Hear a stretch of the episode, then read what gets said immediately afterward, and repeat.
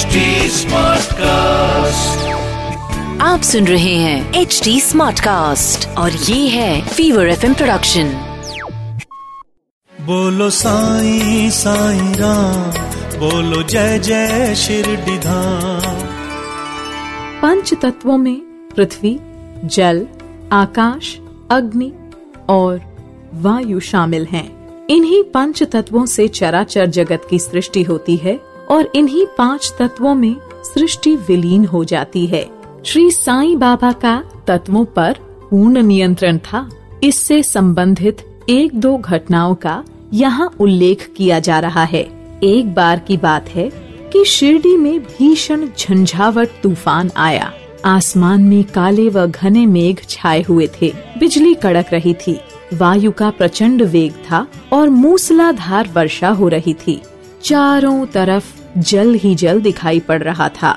न केवल शिरडी के वासी वरन वहाँ रहने वाले पशु पक्षी भी भयाक्रांत होकर मस्जिद में इकट्ठे हो गए। शिरडी में वैसे तो अनेक देवियाँ हैं, लेकिन मदद के लिए कोई भी आगे नहीं आई।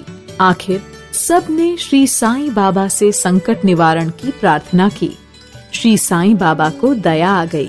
वे बाहर की ओर मस्जिद के निकट खड़े होकर प्रलयंकारी मेघों को देखते हुए कड़क कर बोले, बस करो, शांत हो जाओ अब। श्री साईं बाबा का ऐसा कहना था कि कुछ ही देर में वर्षा का वेग मंद पड़ गया। वायु भी शिथिल हो गई। आंधी तो बिल्कुल ही समाप्त हो गई। देखते ही देखते आसमान में चंद्रमा उदय हो गया। तब सभी लोग प्रसन्नता पूर्वक अपने घरों की ओर चल दिए।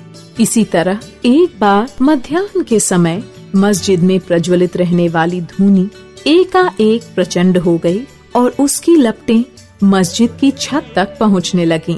धूनी की ऊँची उठती लपटों को देखकर मस्जिद में उपस्थित भक्त जन समझ नहीं पाए कि क्या करना चाहिए। जल डालकर अग्नि को शांत कर देना चाहिए या कोई अन्य उपाय करना चाहिए। बाबा से पूछने का किसी में साहस ही नहीं था, लेकिन बाबा तो अंतर्यामी थे। वे लोगों के भावों को समझ गए।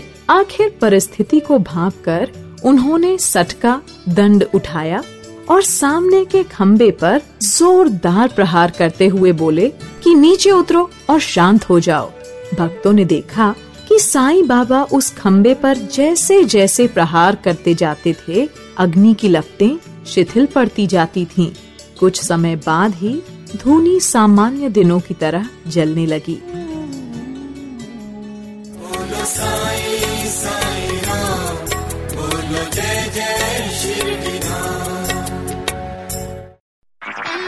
आप सुन रहे हैं एच डी स्मार्ट कास्ट और ये था fever FM production H smart Smartcast.